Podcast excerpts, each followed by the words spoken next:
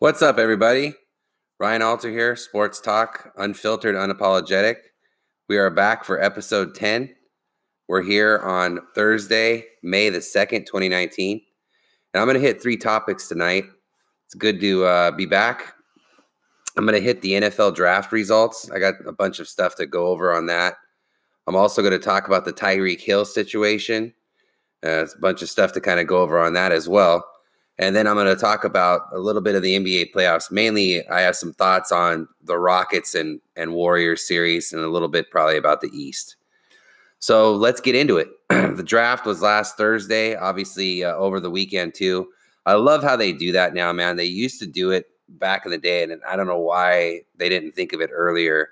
But these poor guys, man, would be like zombies because they would typically start it, I think, on Saturday morning and then go just all Saturday and all Sunday, like morning, noon, and night until they were done with the draft. Now they um, having it on Thursday and just having one round Thursday, which is killer because that's that's the most important round when you know as a lot of people know when you draft a guy in the first round, you retain his rights essentially uh, for five years right off the bat, and then you can uh, franchise tag him if you can't re-sign him for that six year any picks that go rounds two and later, you only sign those guys to four year deals. So you can obviously tag them at the end of that. But they the advantage for being a first round pick is you usually get a bigger contract right off the bat. Although they have maxes to that now, but you get paid more than say a second or a third rounder. The second and third rounder, though, if that guy ends up being a stud, then he can cash in sooner than the other first round picks. So there's I would say most guys want to be that first rounder though because of basically the status it holds and playing in the NFL is you you know a lifelong dream for I'd say you know 99% of the guys who make it there. Um, and I think get, getting that recognition where you are in the green room in the back and walking up on stage to shake that dirtbag Roger Goodell's hand uh, after you're picked is a huge honor for these guys and and something they they dream about. So let's uh, get into it. First pick ended up being Kyler Murray. Uh, that's no surprise there.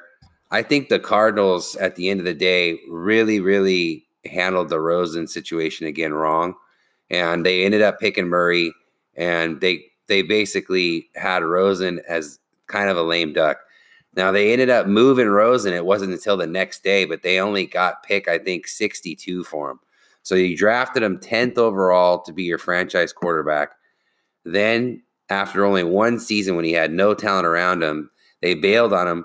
I don't really mind it because a, a talent like Murray, Murray can end up being a superstar. Now, he might not. He might be terrible. He might be middle of the road or he might be a superstar. But if you're going all in with Kingsbury as your hire for the coach, and Murray's the player that he wants and thinks is dynamic and fits his style of offense, then I kind of I have no issues with them getting Murray. I just have issues with how they handled the situation with Rosen.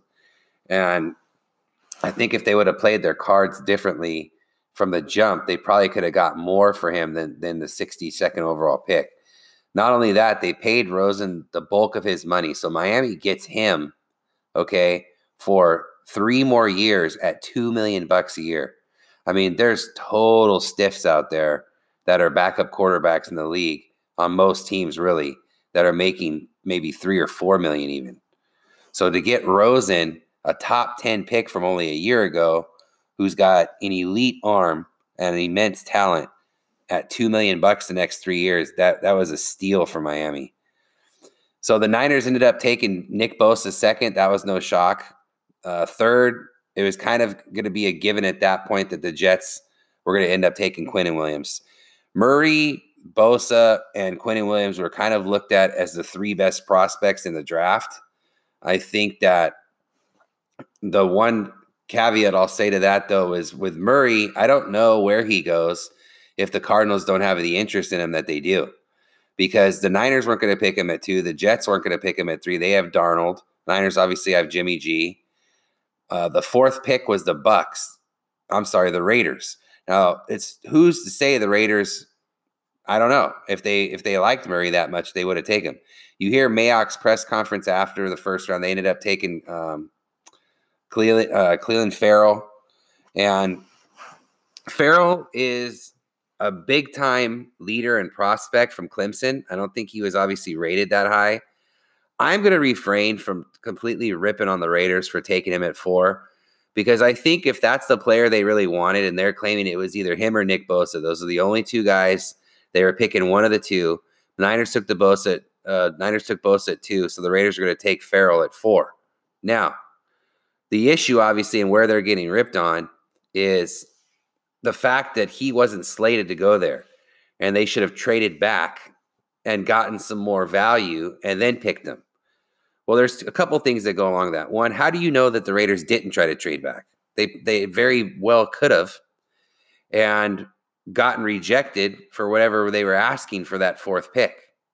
One, okay.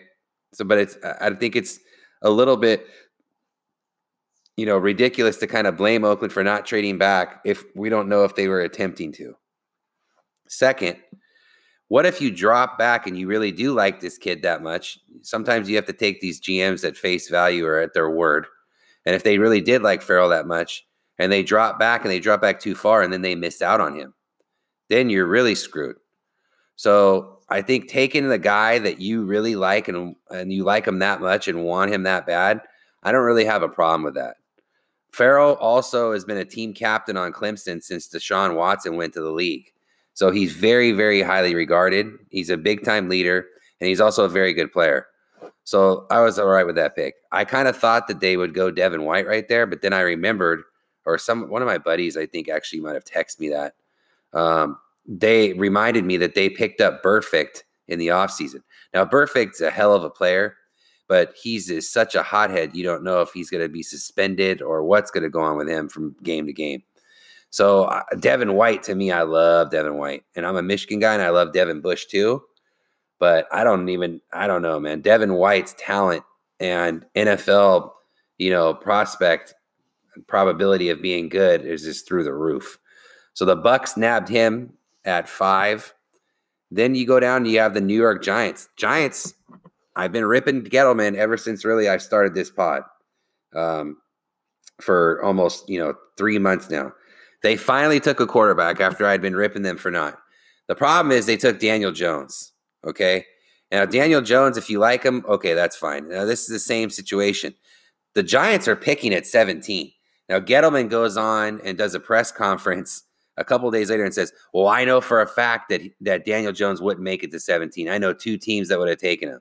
he basically names the Redskins and the Broncos, which is like a big no no anyway, because you're sitting there calling those teams out saying what you knew they were going to do. So obviously the Redskins come right out and say, How the hell would he know? He hasn't seen our big board. He doesn't know nothing what he's talking about. Then the Redskins ended up staying pat and taking Haskins, who they were tied to anyway, and who's probably going to be the better quarterback than Jones to begin with. So I'm going to give them credit for taking a quarterback instead of waiting until Manning turns 45. But at the same time, they could have had that guy at 17. So I'm telling you, that guy doesn't know what he's doing anymore. Dave Gettleman is lost it somewhat. He's out of touch when it comes to how to run a football team in that league now. And the Giants, to me, are and have been steadily heading down the crapper. Okay, they're swirling around in the toilet and they're only just going to go further and further down the drain until they take the keys of that car away from that guy. He just doesn't know what he's doing anymore. So I like a few other picks. Uh, I thought the Raiders getting Josh Jacobs later on the round was a good pick. I love Ed Oliver, the defensive tackle out of Houston to the Bills. TJ Hockenson from Iowa to the Lions. Now, a lot of people like Hockenson. I'm not a fan of that pick. I thought that was overdrafting him. I also think tight ends are kind of the new wave the last five years or so. But you know, tight ends is, is, a is a really deep position now, and it's starting to become an intricate more position in the NFL. And the reason is is because it's a safer pick a lot of the time to these teams than wide receiver is.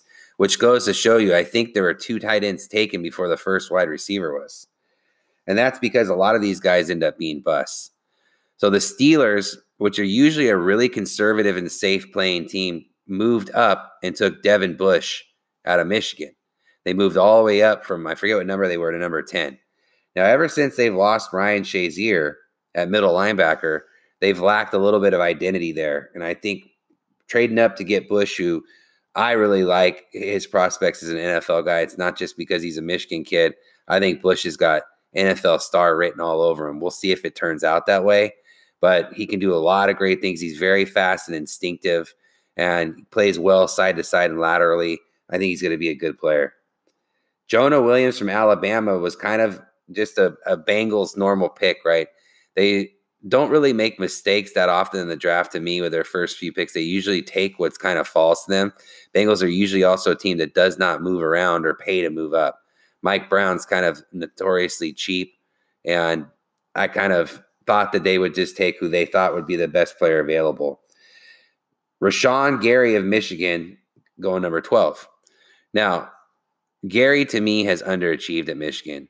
He is probably, I think it was actually according to not ESPN, one of those really highly touted recruiting ranking sites.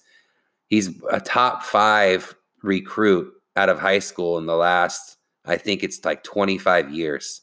He's like in the top five rated recruits coming out of high school, period, of that whole generation. You know, at Michigan, I really thought he underachieved. I did. I think he came out and, and appeared to be, to be honest, pretty lazy and just didn't live up to his potential. A guy like he, he was touted coming out of high school should have just flat out dominated. Now he has the pedigree, body type, athleticism, everything it takes to be a player at the next league. I mean, at the next level. But that doesn't necessarily mean it's going to happen. Christian Wilkins, defensive tackle from Clemson, went 13th. So Clemson, you're starting to see a lot of Clemson players start to get drafted now in this league because of them hanging and beating Bama. And obviously, there's still a bunch of guys from Bama that went too. Dexter Lawrence, another defensive tackle from Clemson. So they had three defensive linemen go in the top 17. Now, that is a pick that the Giants took with that pick that they got from the Browns from the Beckham trade. I like that Dexter Lawrence pick at 17. Brian Burns, I like that pick by the Panthers for outside linebacker. Burns is a really highly uh, touted prospect, and he slipped all the way to 16. So I, I thought that was a really, really good pick. Tennessee got defensive tackle Jeffrey Simmons pretty late, and that's because he had some incident in high school. You know, kids make mistakes, man. I did, you did, everybody did, especially when you're that age and even in your early 20s. And it's really, really hard to kind of hold that over someone's head. But, you know, the NFL is a, it's a shrewd business and it's a billion dollar business. So these are million and billion dollar kind of questions you're asking yourself here when you're picking these guys early on. And it's a lot of risk involved. But Tennessee t- went ahead and took the dive on that, and it might pay off for them big time. Uh, that's a position of need for them also. They've always usually had pretty stout defenses, but now you slap that guy on there with Jurrell Casey and a couple other people, and and you might see Tennessee back in that top five or so defense in the league. Possibly, they I think lack some secondary help still, um, but they're going to have a formidable defensive line. I think next year. Andre Dillard, Philadelphia. I don't remember who they traded with, but they moved up to take basically who they viewed as their top tackle um, in the draft. That was a good pick, and they snaked him right in front of the Texans at 23 who the Texans, as you know, have not protected Deshaun Watson at all the last couple years. He's been sacked, I think, more than any quarterback in the league. So you almost kind of felt like the Texans were going to go best tackle available. And you got to wonder if Dillard would have been that guy if Philadelphia didn't cut in front of them and take him, which obviously that had to be why Howie Roseman made that deal because they were probably worried about the Texans taking Dillard. And then they might have gotten the guy that the Texans took, which was Tytus Howard out of Alabama State. Um, Marquise Hollywood Brown went to the Ravens. Now, I'm gonna be honest here. They're gonna have to use some trickery to get him the ball because Lamar Jackson does not throw the ball down the field, and Hollywood Brown might be served getting wide receiver screens, even reverses and other stuff. He's an electric player though who needs the ball in his hands. Patriots just sitting kind of pretty, sitting back. Just win the Super Bowl, they kick back and they pick what some people feel is the most electrifying and best receiver, if it's not Hollywood Brown and N'Keal Harry out of Arizona State, Herm Edwards guy. So I kind of like that risk that New England took right there. I thought that was a really good pick.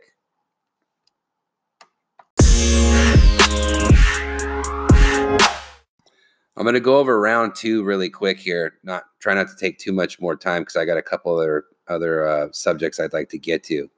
So starting off the second round, you had Byron Murphy, who you saw a lot of people kind of have hit or miss takes on him. The Cardinals ended up taking him. I like that pick though, at least that position too for Arizona. Team up with someone with Patrick Peterson, and we'll see how he ends up being. The guy that kept falling and falling and falling was Greedy Williams. I kind of was wondering if Arizona would take him right there. And what's going on with with Greedy is there's a knock on him right now that he hates to tackle and that he's kind of a wuss. And I don't know how true that that stuff is. We're gonna find out when he when he suits up on Sundays. But for whatever reason, I've seen that guy in the top ten in some mocks the last few months, and then he fell out of the first round completely and slipped way down the board. I think it was somewhere in the 40s or 50s. Jawaan Taylor was another guy that fell, and I think that had something to do with an injury. I thought the Jaguars getting him with the third pick in the second round was an excellent choice. I mean, that was a great pick, especially if he's healthy. Niners got Deebo Samuel. I was very happy with that myself. He's a physical, physical receiver who plays big, and I think he'll be perfect for Shanahan's offense. Ole Miss tackle Greg Little went to the Panthers. I actually thought the Panthers had a pretty decent draft. Uh, Buffalo took Cody Ford and some other picks here. Now, Denver moved back into the second round after they picked ninth, and they took Drew Lock. You kind of just had a feeling Elway was going to take somebody because if he liked a big quarterback, it was either going to be Lock or uh, the kid that the Giants took at six. I still don't think that that Elway pulls a trigger on him if the Giants don't at 10. But him getting his guy Lock because Lock fell so bad um, ended up being a really good pick for him. Greedy Williams did end up going 46 to the Browns, the DB. So we'll see how he, how he ends up. Irv Smith Jr. A lot of people had him tied to the Patriots. He fell to pick 50, uh, which is the 18th pick of the second round. AJ Brown, the receiver from Ole Miss, who's DK Metcalf's teammate, and a lot of people were saying was the better receiver than Metcalf, ended up going before Metcalf, 19th pick in the second round. So a lot of value. I always thought, um, and I have over the years in the second round. Taylor Rapp, the safety out of Washington, who had some injury concerns. The Rams picked him from a trade. I like that pick a lot for the Rams. And then DK Metcalf, who basically was the combine guy. Um, I'm surprised he fell as far as he did, especially as well as he ran at the combine. I think some of these other things sometimes get a little bit overlooked, but we're going to have a really, really good idea about that come um, this season and beyond when we see how he performs. And I think a guy like him, how he had really, really good numbers and he's got great strength and size. If he ends up being a really good receiver with his three cone and shuttles and um, certain drills that he didn't have as well of showing in, I think you're going to start to see some receivers going forward who don't perform as well in those areas, but end up being good in the NFL. You're going to start to see teams um, take chances on those guys. All right, guys, I want to get into this Tyreek Hill subject for a minute. I know I talked about this a, um, a couple episodes ago, maybe even last episode. It wasn't that long. I'm not going to try to dwell on this and, and go over it week by week. The, the, there's a couple main points I want to hit on this first of all, whenever you involve children into the domestic violence realm, you're going to have people even in a bigger uproar, and as they should be. Okay. Hill, most people would say, like anybody else, deserves due, due process. Well, when there's damning evidence and you know that that the person's guilty, uh, I'm not going to sit around and wait for some schmuck judge to basically say he's guilty or give him uh, some slap on the wrist or something else because he's a celebrity or he's in the NFL or whatever. They have him on audio admitting to punching his kid in the chest. Okay, forcing the kid to hold his hands open and him punching him in the chest. He's three years old. All right, it's complete BS. The, he broke the kid's arm, and then he's telling the mom, "You better help me hide this," basically, and you need to be scared of me too, because she tells him the kid's scared to death of you. I mean, it's ridiculous. All right, the guy, he's just a bad dude, and there's no other way to put it whatever punishment he has coming to him, so be it. I don't care if it's for life. To be honest with you, if you're beating on kids, you probably should be gone for life.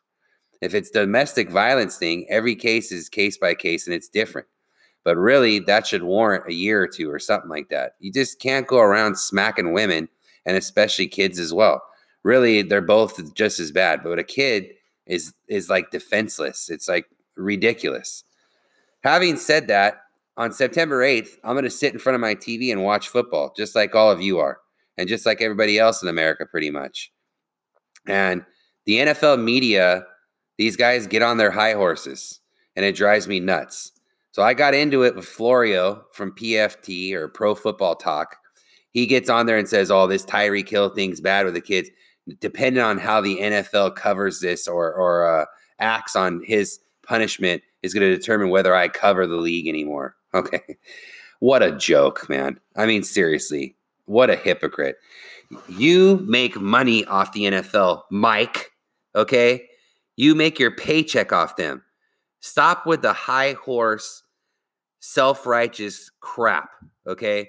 You go out there and sit there and give your opinion and act like you're better than everybody else because you're trying to take some fake stance and have some fake outrage. You don't care about uh, Hill's kid or his old lady or any, any of these other guys' girlfriends that are getting beat or whatever else goes on. Okay. Because if you did, and it was a big thing about the NFL being some beacon of moral morality or some moral compass or whatever, then nobody would be covering them because everybody knows they don't give a crap about the players. They letting these guys drop dead like flies for years from CTE letting them shoot up steroids, letting them go out and get hammered, get DUIs, and all this other stuff. They just started punishing them when Goodell got into the league. Tagliabue's whole run, there was thousands of domestic violence incidents that never had a player get suspended once for any amount of time. So the NFL has done this because this stuff is starting to get publicized in the last decade through the media, Sports Center, wherever you want to say, and then social media. And the fact is, is that they don't like negative publicity and they're forced, their hands are forced to punish these guys now. You think the NFL cares about Tyreek Hill's three year old son? Man, you could have all 32 of those owners watch the video of it if happening if there was one, and they'd still sit there and vote if they knew it wasn't going to be released to the public to not suspend the guy at all. None of those guys have a moral bone in their body. Okay. They only care about their wallets. They don't care about player safety. They don't care about any of that stuff. Now, this is the harsh truth, but it's still the truth.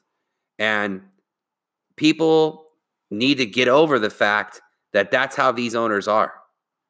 And you're still going to sit and watch on Sundays. That's the reality of it because we love the game and we love football. And football isn't the moral police or anything else. Now, because this stuff gets scrutinized and drugged through the mud by the public, they don't have any choice but to do anything. But a big part of what goes on with these guys off field incidents is basically between them and the law. All right. Whoever the police is that are involved that should be taking care of this stuff, the prosecutors, whatever. The NFL ends up being at the end of the day, the basically judge and jury or whatever, is because they're in the limelight with this stuff and people watching their every move. What are they going to do to Tyreek Hill? What are they going to do this and that?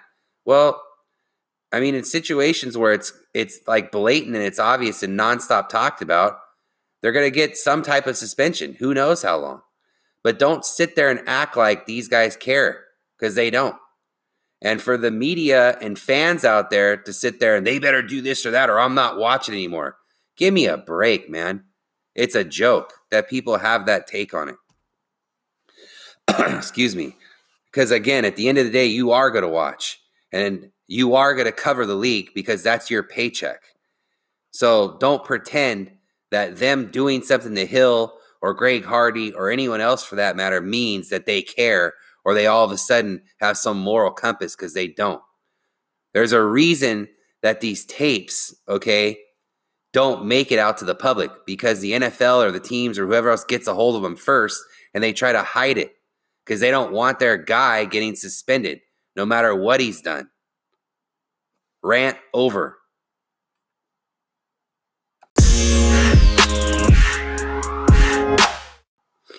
Let's get into the playoffs a little bit with the NBA. I, I, think some of the series have been okay. Some of the some of them, man, I've seen some back and forth basically where it's one one or two two, and all the games are blowouts. I hate series like that, man, where none of the games are close, even though it, it appears it, this series tied two all but then you look into the box scores, and every one of the games is a twenty point win by by the home team. So the Warriors and Rockets have some animosity from last year still. Rockets play the Warriors tough. And a couple of the reasons is the Rockets have some gritty players. And then they also have James Harden, obviously. And Chris Paul is still a tough player and a, a, pretty good player. He's just getting a little bit older and a little bit slowed down on his offense. But Harden is just really gifted player. Uh, offensively, he's just like no one we've kind of seen in a way. He, he draws contact better than anyone. Having said that, they lost last year in the conference finals to Warriors, and they're down 2 0 to them right now. These wimps go to the league and bitch and moan about the calls they're not getting, and that basically they should have won last year and would have won this and that if it weren't for the refs. I mean, what a bunch of sour ass losers, man. Seriously, you guys look like the biggest pack of schlubs that's ever stepped on the basketball court. And if it ain't the players saying it, it's the front office. I mean, how embarrassing. You're just making your players look like the biggest losers, man. I swear. It's just embarrassing. And the Rockets damn well know what do they think Silver's going to do, huh? Oh, well, you're right, Houston. Let's just let's you know what, Warriors, give back your rings from last year when you beat the Cavs and give them to Houston's guys. Steph Curry, go hand your ring to James Harden. You're right. Let's just change what happened a year ago and give you the title and assume you would have beat Cleveland, which you probably would have or whatever, and take them from Golden State. I mean, what in the hell is the purpose of somebody going to the league and bitching and moaning about referee calls after the fact? That's the coach's job when he's on the sideline and the play happens right then and there. That's what ejections are for. That's what technos are for. Go and cuss the ref out right there in front of 50 million people watching in the arena and on TV. Don't wait and do it a year later, moron. What do you think is going to happen? You think they're going to rescind the Warriors win from a year ago? I mean, you guys just look like dumb shits, man. It's it's this it's like utterly ridiculous how asinine it is. Not only that, they're insulting the refs and pissing the refs off. So you're still in this Golden State series, and you're going to come out the next game after you completely throw the refs under the bus and act like they're favoring Golden State and think that they're going to all of a sudden favor you or, or whatever because everyone's watching that we're going to be watching out for it. No, it's actually going to be the opposite. They're going to be pissed that you try to blame them, and they're probably going to favor the Warriors more if they even were to begin with. Which I tell you right now, they're not. When your star player shoots 200 more free throws in a season than the next dude in the whole freaking league. Okay. Don't tell me you're not getting calls when Harden gets every call in the book. I mean, Kobe Bryant and Michael Jordan think that James Harden gets too many calls. That's how many calls that guy gets. He jumps up for a three and lands forward. Draymond Green the other night in game one jumped straight up in the air, landed straight down in the air, and him and Harden made contact. He did not lunge forward and land on Harden or get in Harden's landing area. If he's in Harden's landing area, it's because Harden jumps forward when he shoots. It's all a mind game and a trick thing. And Harden has got to be the biggest coward of all for sitting there acting like he doesn't know the BS he's pulling. He knows exactly what he's doing. But all I see that guy out there is like a soccer player faking injuries and acting like he's in the hospital gurney every time someone even breathes on him. I get that you need to sell it sometimes to get calls. But this guy over here doing the most with stuff like that, just completely flopping and then acting like he's getting robbed the calls when he shoots 200 more free throws than anyone else is the joke of the century. Go out there and play your ass off and beat Golden State fair and square. Stop blaming referees because you guys chuck up 63s a game and make seven of them. All right? It's just embarrassing. Earn your victory. You can say what you want about Golden State and who they've added in this and that. They still go out there and earn it. no matter who's on the floor. Then they play together and they share the ball and pass the ball. They had like 27 assists in game two. They ultimately mean what they say when they say they don't care who scores. They care about winning championships. And to me, the proof's in the footing because they're about to win their fourth in five years.